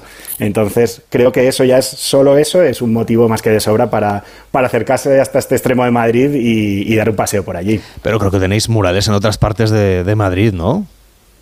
Sí, sí, a ver, al final nosotros, eh, aunque viajamos muchísimo y pasamos más de la mitad de nuestro año fuera de casa, eh, Madrid no deja de ser nuestro campamento base, ¿no? Entonces, pues hemos trabajado muchísimo. También es verdad que eh, hemos trabajado de forma, muchas veces de forma ilegal o alegal. Y, el arte urbano tiene algo que es que es efímero, ¿no? Entonces muchas de las piezas que hemos ido haciendo en Madrid pues han ido desapareciendo con el tiempo, con los años y, bueno, pero algunas sí que quedan. Tenemos pues en el, en el, mercado de San Cristóbal, en la colonia de los transportistas, tenemos una obra muy grande, el mercado de la cebada, en la latina, en Fuenlabrada también, bajo la, la plaza del ayuntamiento tenemos también una obra y luego pues pequeñas, eh, pequeños aperitivos que vamos dejando por la ciudad de vez en cuando también. Ángel, tú que has viajado por todo el mundo, seguro que también has visto, no sé si obras de Boa Mistura, pero de otros muchos artistas de arte urbano por ahí. Eh, bueno, ahora afortunadamente, digo afortunadamente porque es algo muy atractivo encontrar estos, estos murales por, por los barrios y, y yo me estaba acordando, por ejemplo, de Santurce, el barrio, digamos, bohemio de San Juan de Puerto Rico, que realmente es un, verdad, un auténtico museo de murales, pero luego están también los pequeños pueblecitos que, que a lo mejor no tienen unos murales de una altísima calidad pictórica, digamos, pero que sí son muy interesantes. Eh, este verano fui a Caltojar, eh, es un pueblecito de Soria en busca de lo de siempre, una iglesia románica, pero bueno, estaba rebosante de, murales sobre, sobre, todos relacionados con Picasso y sus obras. Y bueno, te dan una, una nueva perspectiva, una, nueva forma de ver la cultura también. ¿eh? Es, es, algo realmente muy atractivo. Pablo, vosotros tenéis murales en otras partes del mundo. No sé cuál es el última, la última obra de creación que habéis hecho por ahí en el extranjero. Sí, la verdad que tenemos, tenemos murales eh, prácticamente, bueno, en todos los, en los cinco continentes. Eh, pues la última, a ver, te digo, en Miami el año pasado estuvimos un mes haciendo unos depósitos de agua muy grandes. En Milán también hemos estado el año pasado, eh, en Akron, en Estados Unidos. Eh, bueno, estamos ahora 24 horas nos vamos a México, a Querétaro, para, para, preparar un proyecto para unos meses para adelante. En Santo Domingo, en República Dominicana, tenemos también ahora en marzo un proyecto. En Colonia, en Alemania. Realmente el arte urbano, como está anclado a los sitios, eh, te implica viajar siempre, porque no te pueden traer los edificios ni las paredes a tu estudio de, Madrid. Entonces nos pasamos en, en, tránsito prácticamente la mitad del año. Y en la localidad murciana de Los Alcázares nos espera otra obra de arte, es El sueño de Turing, un mural realizado por cinco artistas urbanos de la Asociación Cultural La Compañía de Mario. Nos acompaña Karim El Hamri, alias Hamgeo, que es uno de estos artistas. ¿Qué tal? Buenos días. Hola, muy buenos días. El sueño de Turing invita a reflexionar sobre el devenir de la humanidad, la erupción de la inteligencia artificial. Es decir, que estáis muy al día vosotros con lo que está pasando en el mundo. Pues sí, está claro. Habitualmente los murales que realizamos allí en los Alcáceres, los del colectivo, queremos ver o, o, o fomentar o dejar entrever la, las cuestiones que nos, que nos, llegan el día a día. Y entonces, pues bueno, pensemos en la, en la inteligencia artificial y hicimos este mural así. Es un mural de grandes dimensiones, tiene 15 metros de alto, 16 de ancho. ¿Cómo se organiza uno para hacerlo a 10 manos? Eh, bueno, somos cinco personas que en realidad hemos del estriar de graffiti, como dice un compañero antes, desde graffiti hemos pasado al estriar. Eh, nos entendemos bien, cada uno trabajamos, fluimos, como es la palabra exacta, fluimos y en realidad pues va siendo un trabajo que incluso en el mural va cogiendo su forma, ¿no? que directamente con la luz de, de, del, del, exterior, con las personas que pasan, va cogiendo su, su madurez la, el mural allí. Karim, Pablo, ¿os conocéis entre vosotros? Personalmente no, yo creo que no, ¿no, Karim? es que también... Yo es que Pablo, la verdad que es de Boa Mistura, ya son reconocidos. Nosotros, bueno, llevamos bastante años, yo, yo llevo pintando desde el 99.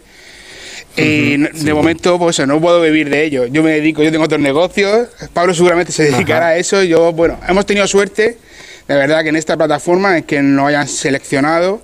Creo que en el momento de las noticias que tenemos vamos los primeros y es como si fuese un equipo de fútbol que está jugando la Copa de España y, eh, y se va a quedar semifinalista o algo así, parece ser. Bueno, es una rivalidad sana, ¿no? Intuyo. Pablo. No, no, no, Nada. totalmente. el- eso no es rivalidad, es, un orgullo, de hecho, y sobre todo ver otros, otra gente que trabaja en colectivo, que es algo que, que en el graffiti del que venimos no era tan habitual, es una maravilla. De hecho, vuestro mural, eh, Karim, eh, es una muestra de alto nivel artístico. De hecho, eh, en los Alcázares hay cierta querencia por el arte, porque se ha constituido un auténtico museo de arte urbano. Se llama Museo de Arte Urbano del Mar Menor. Tiene más de 150 obras murales y además creo que se pueden recorrer en una ruta, ¿no? Sí, todos los fines de meses tenemos una ruta que sea por, es por bici o por guagua o incluso hay una ruta que se dice el- es el- la ruta salvaje o la ruta nocturna, ¿vale? Que es que con, con- con linterna y vas descubriendo los murales de noche, ¿no? De ese ambiente de ilegal, ¿no? De, de poder transportarte a lo que es el mundo de- de- de lo ilegal. Pablo Purón, de Biomistura, muchísimas gracias por acompañarnos. Que tengáis mucho éxito. Hasta la próxima. Buenos días. Hasta la próxima, muchas gracias, buen día. Y ha sido un placer también charlar con Karim El Hamri, alias Hamgeo. Que tengas mucho éxito también y hasta la próxima. Nada, muchísimas gracias. Pero seguimos haciendo este recorrido en Gente Viajera por el mundo del arte urbano en nuestro país. Uno de los mejores murales del mundo, además, es el mural más grande de Europa y se encuentra en un pequeño pueblo de solo 180 habitantes en la salmantina Sierra de Francia. Está con nosotros Miguel Martín Andrés, que es alcalde de Garcibuey y promotor también de este mural. ¿Qué tal? Muy buenos días. Hola, buenos días, ¿Cómo, Carlos. cómo es Muy este bien. mural de El Tritón Miguelón? Bueno, pues como bien has dicho tú, es un mural espectacular. Es, es Creo que hemos perdido la conexión con el alcalde. Miguel Martín Andrés, alcalde de Garcibuey, está promoviendo esta cultura del arte urbano en su municipio y de hecho tienen varias actividades que tienen que ver con, con el arte urbano. A ver si enseguida podemos charlar con él de nuevo en Gente Viajera haciendo este recorrido. Ángel, decíamos que hay muchísima gente que está empezando a, a organizar rutas en torno al arte urbano, que es muy diferente un mural creado y trabajado de lo que puede ser una pintada, que eso es obviamente una cosa incívica y que no queremos en, en nuestras ciudades, en nuestros pueblos. ¿no? Y también, eh, bueno, se, está convirtiendo en un atractivo turístico, por supuesto, porque aparte no es que sea digamos, pintar paredes, o pin- eso sobre todo antes era mm, paredes medianeras o tapias, sino que en cada lugar, en cada pueblo, se busca un tema, se busca algo que tenga relación con la cultura local, con la historia local. Hay un pueblo que realmente lo, pinta retratos de los vecinos, sobre todo de las personas mayores. Hay, eh, tiene que ver, es, una forma de mostrar la cultura de cada lugar de una forma muy vistosa y muy atractiva y que desde luego, bueno, por supuesto que las rutas en busca de murales se van a, va, eh, van a ser uno de, va a ser uno de los temas más, más habituales en los próximos años. Bueno, y además es que luego eh, las fotografías quedan estupendas porque son Sí, sí, colores vivos. Y por supuesto, los que no sabemos pintar estas cosas, siempre nos maravillamos de cómo es posible que, eh, bueno, que pintar estas cuadros tan grandes, ¿no? Es cuando una vez que el, el que el que el, el artista está tan dentro que es imposible que pueda ver el, el conjunto, pero qué bien qué bien pintan. Es una es una maravilla que realmente da mucha envidia. Volvemos a tener con nosotros a Miguel Martín Andrés, alcalde de Garcibuey. Decíamos que el Tritón Miguelón tiene 1.600 metros cuadrados de mural. Es, es enorme. Sí, eh, así es. Eh, perdona, se ha debido colgar la aplicación y no podía. No hay problema, no hay problema. Cu-. Cuéntenos cómo es este, cómo es este mural. Pues como bien decís, son 1.650 metros cuadrados. eh, eh, está realizado en el fondo de un, de, una- de un antiguo estanque de riego que se construyó por nuestros antepasados en el, hace aproximadamente 100 años, casi centenario, y está realizado por el artista madrileño SEA 162. Y en este caso se llama Miguelón, creo que en, en honor a su abuelo. Sí, bueno, eh, hablando con SEA, hablando con SEA un poquito, pues eh, surgió el, el- el buscarle un nombre y queríamos hacer un homenaje a todos estos antepasados que los años 50 del siglo pasado construyeron este estanque con, con mucho esfuerzo, con poca, con pocos medios económicos, con, con mucho trabajo y bueno, pues con, con lo del tritón eh, primaba bien Miguelón y bueno, pusimos el nombre de mi abuelo, pero siempre pensando en todos los antepasados que, que fueron capaces de hacer esta, esta obra en los años 50. Por cierto que el desembarco del arte urbano en Garcyway comenzó de su mano, pero antes de ser alcalde, ya en el año 2019. ¿Qué es lo que le motivó a crear este certamen llamado Graffiti Way? Sí, en el, en el año 2019 yo hablé con el, con el anterior ayuntamiento, entonces estaba presidido por, por José, y le planteé la idea de, de hacer algo para que Garcyway eh, tuviera un atractivo. Estamos en un entorno privilegiado en la Sierra de Francia, con unos paisajes espectaculares, eh, entre el Parque Natural de Batueca, Sierra de Francia y de Quilamas, estamos dentro de la Reserva de la Biosfera de, de las Sierras de Francia y Béjar, eh, estamos rodeados de conjuntos históricos, como pueden ser Miranda, Sequeros, La Alberca, eh, se me olvida uno por ahí, Villanueva del Conde, y eh, mm, buscábamos algo para darle un atractivo al pueblo y conseguir que, gente viniera a visitarnos. Entonces, nos pareció una buena idea eh, hacer este certamen, este encuentro de, de artistas de arte urbano. Hicimos un llamamiento y, y sobrepasó todas nuestras expectativas. 15 artistas de, de, de primer nivel mundial y en aquel momento hicieron 19 intervenciones en Gartibue. Y además todo esto con los vecinos que se implicaron, ¿no? Les daban de comer a los artistas. Claro. Cuéntenos, ¿cómo, ¿cómo fue esto? Claro, nosotros somos un municipio muy pequeñito, no tenemos muy poquitas infraestructuras. Eh, en este momento sí que hay un, un chiringuito que está al lado del chiringuito del Collao, que está al lado del Tritón, pero en aquel momento no había ni restaurante, ni nada para donde los artistas pudieran comer. Entonces toda la gente del pueblo lo que hizo fue eh, y, ser voluntario en, alguna de las facetas. Por ejemplo, hubo un grupo de, de- de señoras y de chicas que ayudaron haciendo la comida para los artistas. Eh, Había unas comidas riquísimas, todo casero. Otra gente, pues el transporte de Salamanca al pueblo no siempre es fácil, entonces otra, otra gente que lo que hacía era ir a, a Salamanca a buscar a los artistas, llegaban a Salamanca, quedamos con ellos y los traíamos al pueblo. Y yo los alojé, pues tengo un par de casas rurales y los, los alojé gratuitamente en las casas para que estuvieran, para que pudieran convivir y estuvieran, estuvieran cómodos.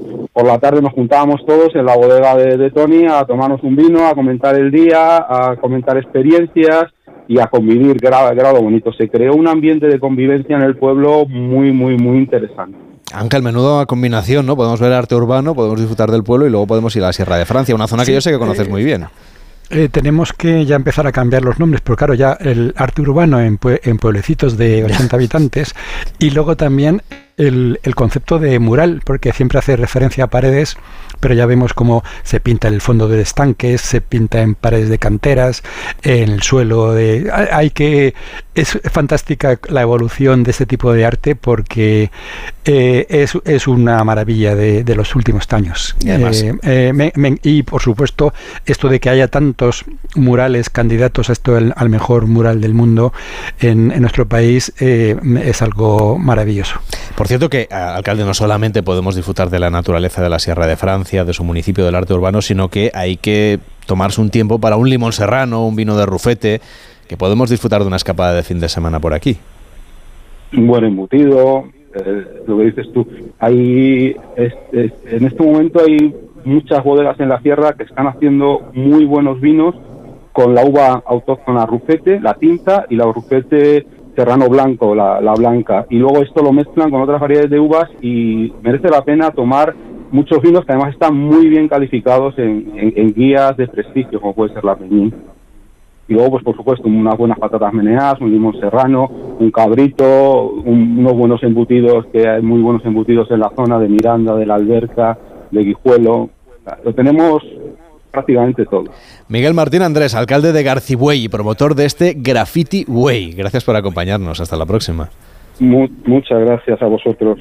Por cierto que tenéis abierto el WhatsApp, ya lo sabéis, el 699-464666 para contarnos cuál es ese gran destino deseado para este 2024. Notas de voz al 699-464666. Me llamo Pablo Gámez Agüero y mi viaje soñado es Disney, que a día de hoy ya lo tengo todo preparado. Es un viaje que yo con mi pareja tenía muchas ganas de, ir a, a estos sitios porque ella, tanto ella como yo somos muy muy muy fan de, de todo el tema Disney, todo el tema Marvel y está bastante, bastante, bastante guapo el viaje, está todo, todo bien planeado, bueno, todo como nos gusta a nosotros, que es planearlo todo muy bien. 699-464666, el destino, el viaje, el recorrido soñado para este 2024. 699-464666, el WhatsApp de Gente Viajera. Me llamo Ana eh, y el viaje que sueño para el 2024 es ir a Disney World Orlando con mi familia, mis dos hijos y mi marido. Pues Ángel, déjame que te haga una recomendación. Si quieres ir al cine este fin de semana, puedes ir a ver Valle de Sombras. Es un mm, peliculón de aventuras, un poco dramático, un poco duro al principio sobre todo. Lo dirige Salvador Calvo y es un viaje que nos va a llevar a una zona que también conoces muy bien, que son los Himalayas. Eh, sí, he visto el tráiler y tiene muy buena pinta esta película. Yo he visto la película y a la vuelta de la publicidad voy a saludar al director. No se lo pierdan hasta ahora mismo. Cuídate mucho, Ángel. Hasta la próxima semana. Hasta la próxima. En Onda Cero, gente viajera. Carlas Lamelo. Onda Cero. Carlas Lamelo, gente viajera. Vamos a viajar ahora a través del cine. Entre 1996 y 1998, una docena de turistas han desaparecido en el valle de Kulum, en el Himalaya indio. Si viajas a esta zona, verás carteles de personas en paradero desconocido, pero eso siempre nos hace pensar en que es recomendable no hacer trekking en solitario, ni tampoco aceptar bebidas de habitantes locales. Esta es la recomendación con la que arranca la película Valle de Sombras, una producción de A3 Media que acaba de estrenarse en el cine, en la cartelera, bajo la dirección de Salvador Calvo. ¿Qué tal, Salvador? ¿Cómo estás? Buenos días. Eh, buenos días. Oye, no invita mucho a viajar. Uno ve la película y, hombre, la película es maravillosa, además tiene una fotografía excelente. Pero así ganas como de ir a hacer trekking no nos entran. bueno, a ver, estamos hablando del pasado, estamos hablando de, una zona concreta de la India, pero, pero bueno, sí que es verdad que, eh, planteábamos una especie de darle la vuelta al mito de Sangrilá, ver su reverso tenebroso, su lado oscuro de, esa especie de paraíso eh, en el que, bueno, pues eh, se encuentra ese valle de Kulu. ¿no? Haber estado rodando por allí, imagino, buscando las localizaciones, esto habrá sido toda una aventura. Eh, pues sí, la verdad que, era una, aventura en sí mismo, ¿no? Es, es un lugar que es, es, complicado de llegar, es un lugar que tienes que coger, bueno, pues prácticamente dos dos aviones y luego tienes que hacer eh, camino por tierra, en fin, o sea, es, es complejo llegar hasta ahí. Creo que hay, bueno, pues incluso hay, zonas, ¿no? En el Valle de Spiti, donde está el monasterio, al que luego eh, accede Quique, ¿no? El personaje que interpreta Miguel Herrán, pues ese, eh, ese monasterio está a dos días y medio de la otra localización. O sea, que es que realmente era todo, todo un hito eh, llegar hasta allí y, haber rodado, ¿no? De, alguna manera la película en, en esas localizaciones. En el momento en el que uno decide, este va a ser el lugar en el que yo quiero plantear este guion, esta película, cuesta convencer a las autoridades locales, porque claro, estamos hablando de una zona realmente remota de la India. Sí, además es una zona que es eh, fronteriza, estamos hablando del Ladakh, es, zona fronteriza con, con Afganistán, Pakistán y China, ¿no? Entonces, bueno, es una zona muy militarizada y y claro, los, los permisos de rodaje eh, fue muy, muy complicado que nos los concedieran, ¿no? A nadie en un sitio así le apetece que, esté circulando un equipo de cámaras extranjeros, ¿no?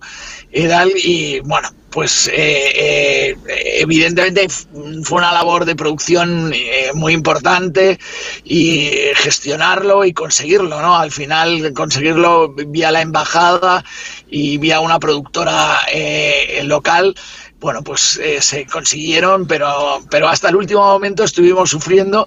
Y de hecho yo a 15 días antes de empezar la película me tuve que ir eh, a Pirineos intentando eh, preparar por si acaso un plan B, ¿no? Vamos, prácticamente imposible. Pirineos es precioso, es una maravilla, pero está, es, es una montaña con árboles, no en, claro, eh, los árboles desaparecen a partir de los 3.000 eh, y pico metros de altitud. Entonces, claro, estábamos hablando de una, zona que está a 3.700, 4.000 4.500. Entonces, eh, a, esa, a esa altura no hay ni un solo árbol. Y en esta zona, además, concretamente es, es, un desierto en altura, ¿no? Porque la propia cordillera de, los Himalayas impide el acceso de las nubes y de las precipitaciones.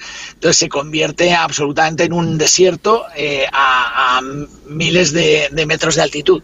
Esta película que acaba de llegar a las carteleras se llama Valle de Sombras y los personajes se mueven por una zona llamada Kulantapita. Dicen que es el fin del mundo habitado, que es tierra de dioses. Yo quitaría las fotos de familia. Y si no va a parecer que estamos de vacaciones. ¿Y qué estamos haciendo entonces? A ver, ya. Pero como Lucas contó en el cole que se iba de expedición al Himalaya, ¿no? Para justificar las dos semanas fuera. A ver, mi profe sabe que voy con vosotros pero yo cogería las más sufridas. ¿Sabéis? Que parezca que estamos ahí en el Everest. No, que él coja las que quiera. Coge las que quieras, que es tu viaje. ¿Como esta? ¿Mm? Sí. Por ejemplo, mira, aquí puedes contar que nos perdimos en la montaña y no nos poníamos de acuerdo. Claro. ¿No? Mm. No estaremos perdidos ahora, ¿no? Claro, esta imagen así familiar, mm, un poco de, vacaciones, se trunca enseguida, lo sabemos en cuanto empieza la película. Sí, de alguna manera, bueno, la, la, película arranca con una cartela en la que eh, figura una advertencia, una advertencia real que aparecía en una guía de viajes, en la Lonely Planet, es una guía mítica de, de, viajes, de todo el que ha hecho eh, viajes de aventuras y en plan mochilero.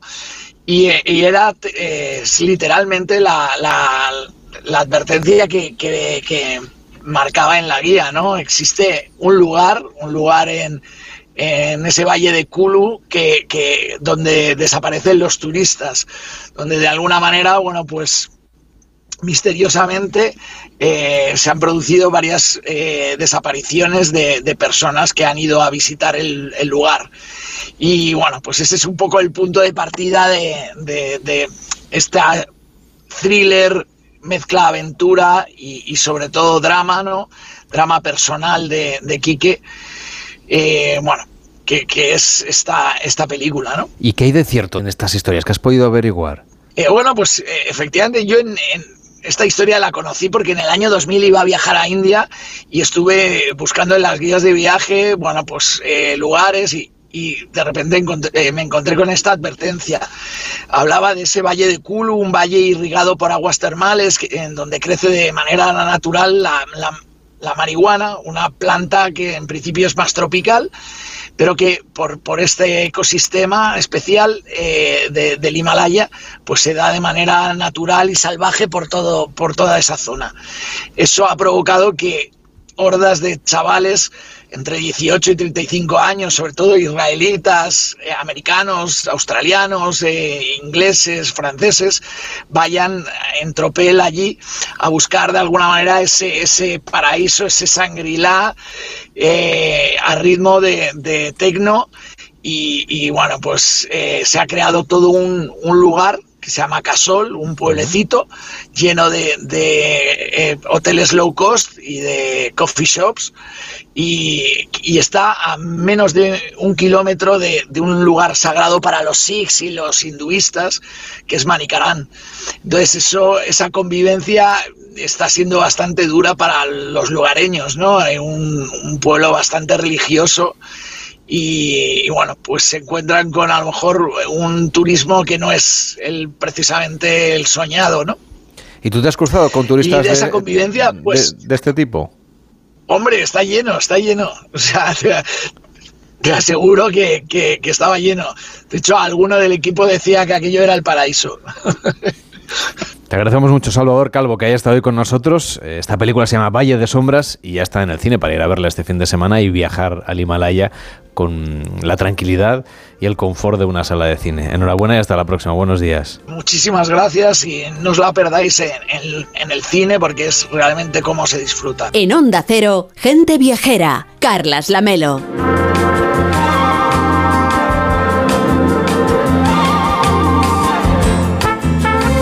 Tenemos un WhatsApp abierto, es el 699464666 para mandarnos notas de voz y contarnos este fin de semana cuál es su destino soñado para el nuevo año.